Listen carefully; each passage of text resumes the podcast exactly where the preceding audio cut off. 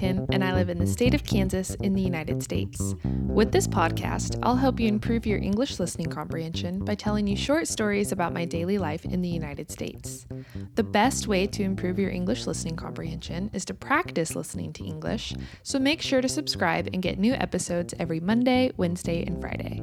To check how much you understood of this podcast, you can read the transcript, which can be found on my website for a small fee, everyday american english dot org.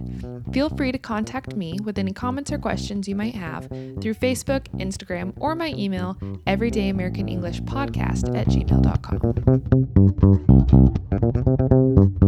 November thirteenth, twenty twenty, episode seventy-six, Birthday Surprises.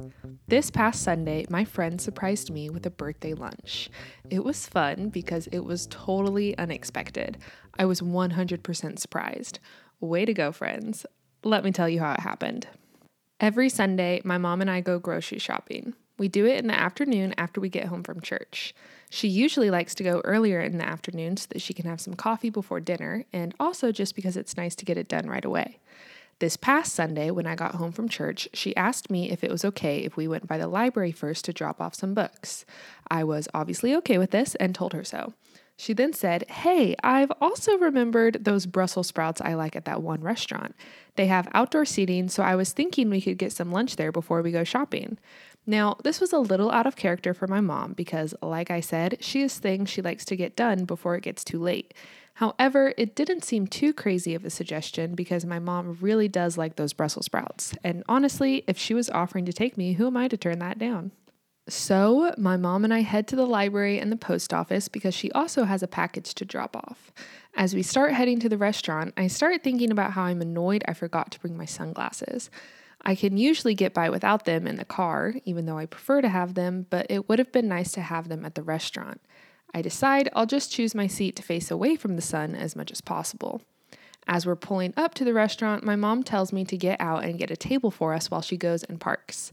Just as I get out of the car to do just that, I see two of my friends sitting at a table together.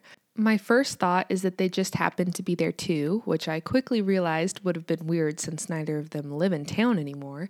But when I look back at my mom, she just says, "Text me when you're done and I can come pick you up." And then she left. I was honestly so confused for a couple of minutes, it took me a second to realize that they all planned this and my mom and I were never going to lunch all along.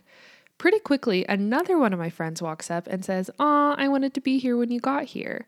She apparently was the one who planned it all.